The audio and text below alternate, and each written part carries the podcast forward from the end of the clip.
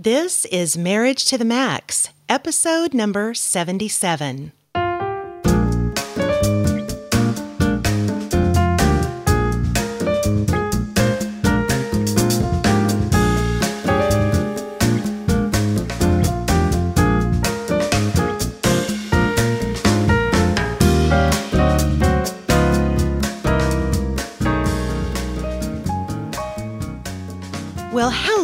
And welcome to another episode of Marriage to the Max. Hey, Kel. Hi, Brett. I'm your host, Kellie Hurst, This is Brett Hurst. And we are marriage educators and co founders of Home Encouragement. And this podcast is designed to help you take your marriage to the next level. We'll do the best we can. We will do the best we can.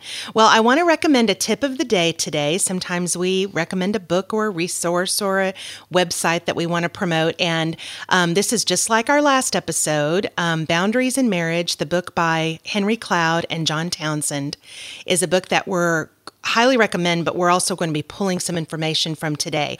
Today's episode is called Boundaries Within Marriage, Part Dos. and the book's definitely a classic. Yes, it is.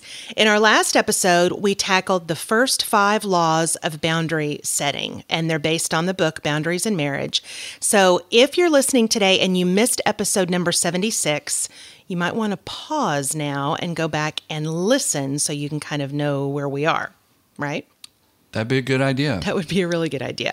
But we're going to pick up where we left off um, in our last episode, and hopefully, this information will be helpful and valuable to you. I know I've learned a, a lot in just kind of researching this stuff. Okay, so the first law that we're going to pick up today is law number six, which is called the law of evaluation. Wait a minute. What? You don't like getting evaluated. No, I don't, but that's not what we're talking about today. All right. Keep in mind, we're talking about setting healthy boundaries. So, the law of evaluation goes something like this We need to evaluate the effect our boundaries have on another person. Hmm. So, for me, a helpful question to ask here is Does my boundary cause pain that may lead to growth? For the other person, uh-huh. or does my boundary cause pain that will lead to injury to So the other person? Saying here is that there are proper boundaries and improper boundaries to set. There are. And so let me give you an example. So you have a couple where, let's say, one spouse likes to shop and spend money like crazy. Now, who would that be? Um, I'm not talking about us. I am talking about a hypothetical couple. All right. But so the person is that one spouse is spending like crazy to the point of becoming problematic. Now, who would that be? This spouse, hypothetical spouse, is racking up credit card debt, which I do not do, by the I way. know you don't. I'm and doesn't seem to care that the family is in financial jeopardy. And so the other spouse decides to set a boundary for the sake of the family's economic health, right? Well, he or she can either cancel the credit card or they can set up separate credit card accounts or open separate bank accounts or These are all steps you could take to yeah these set are boundaries. all yeah to just set a boundary. Now here's the thing. Here's here's where the law of evaluation comes in. This will certainly create some pain for the spending spouse right? But would it cause harm to that person? No. No. so if you think about uh, uh, the way to really illustrate this in a simple way is when we have to go to the dentist to treat a cavity. You know, when the dentist drills into our tooth, Ow. it's going to hurt Oh, but it won't like it. harm us, right? It'll make us better. Mm-hmm. On the other hand, the sugar that gave us the cavity in the first place maybe didn't hurt us, but over time caused harm to our teeth. Very timely since I had a few cavities filled this year.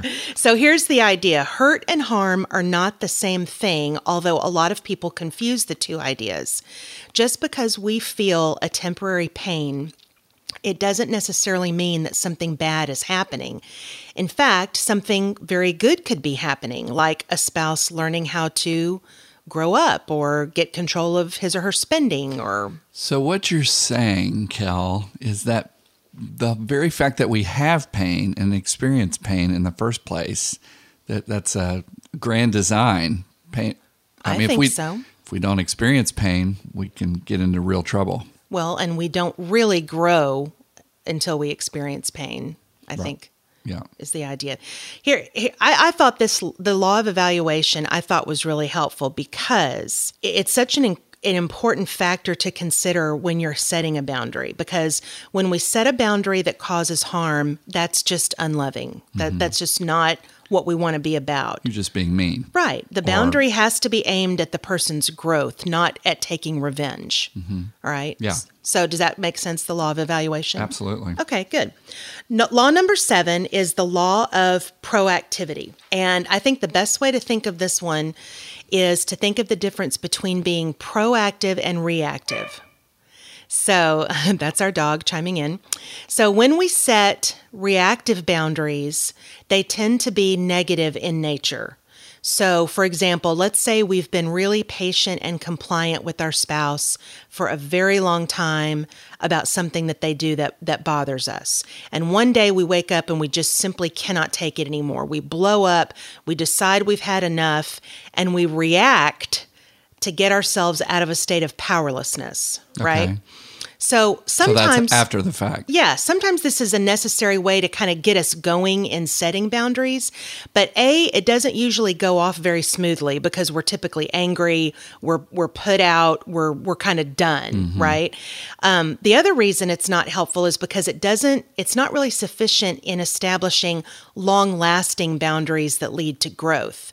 So that's a reactive boundary. Usually it's negative in nature. Usually it's when we've, you know, it's kind of like the last straw that broke the camel's back and we go, hey, I'm not taking this anymore. Uh, and we kind of lash out. So I'm assuming that proactive boundary setting is more positive. Yeah, because it helps us establish connections with others that clearly define who we are, what we stand for, what we love, what we want, and what we need. Proactive boundaries are different from reactive boundaries because reactive boundaries just tell people what we hate. Mm-hmm. They tell people what we don't like, what we'll what we'll stand against, what we will not do, right? Right. So the law of proactivity solves problems based on your values. So ahead of time, you're saying, this is what I stand for, this is what I will allow, this is what I will not allow. Right, but And you're not and- doing it out of reacting. And so you're not, in, you're not uh, taking an emotional stand uh, as much as a values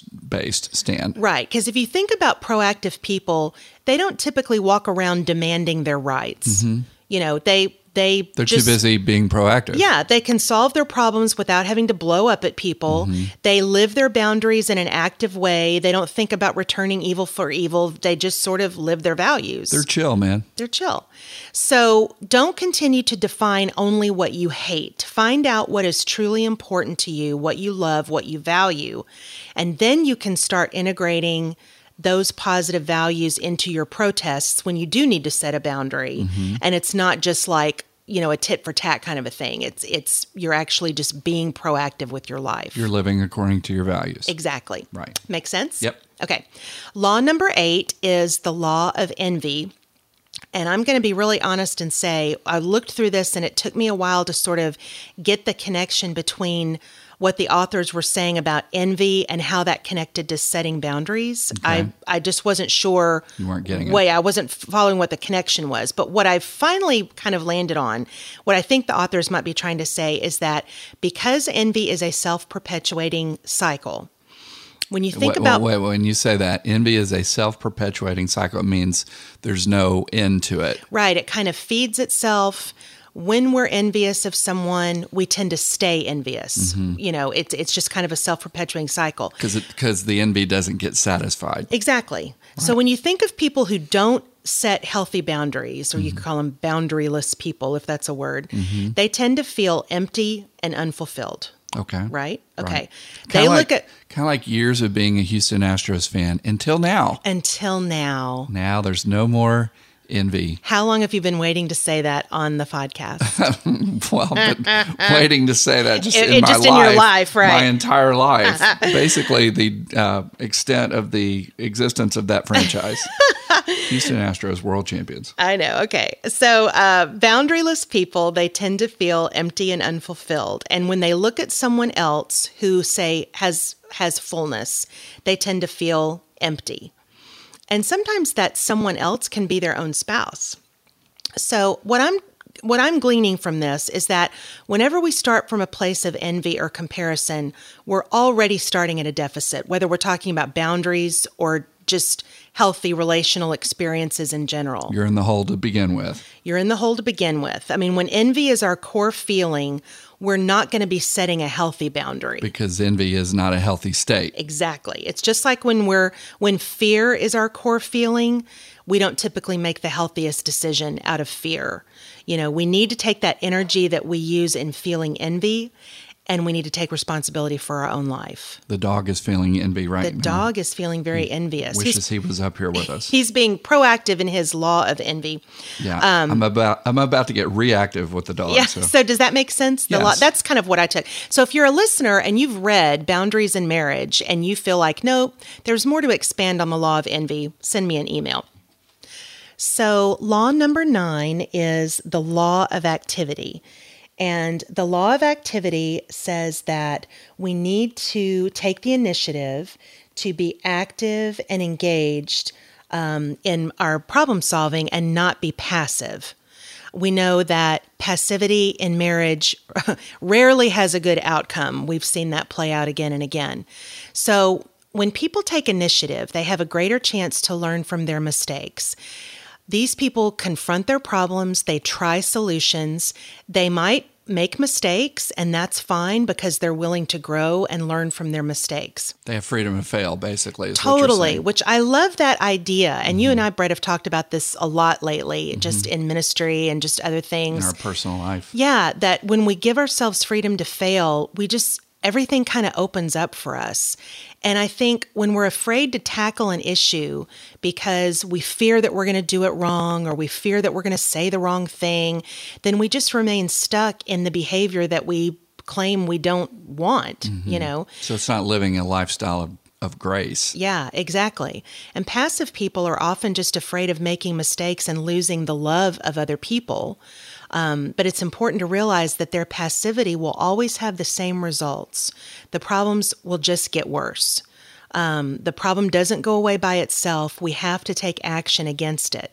So, an alcoholic in denial will not stop drinking if the spouse does nothing about it. thereby enabling the behavior. Exactly. Abuse will not stop by itself if the, a wife, say, tries to just endure it Again, and do nothing. enabling the behavior. Yeah. Right. So when both partners are active, when they both speak the truth openly, when they set goals, when they take initiative to solve the problems, they both will grow. Mm-hmm. And if we always assume that the first move towards solving a problem is our own and we don't wait for our spouse to do it, then the marriage really really will prosper and flourish mm-hmm. and both spouses will grow together. That's really how marriage was designed to be is Yeah. a, a, a relationship of grace, a relationship of mutual mercy, selflessness, all that. Yeah, and that takes action. So some people may ask, okay, so how how does the law of activity differ from the law of proactivity?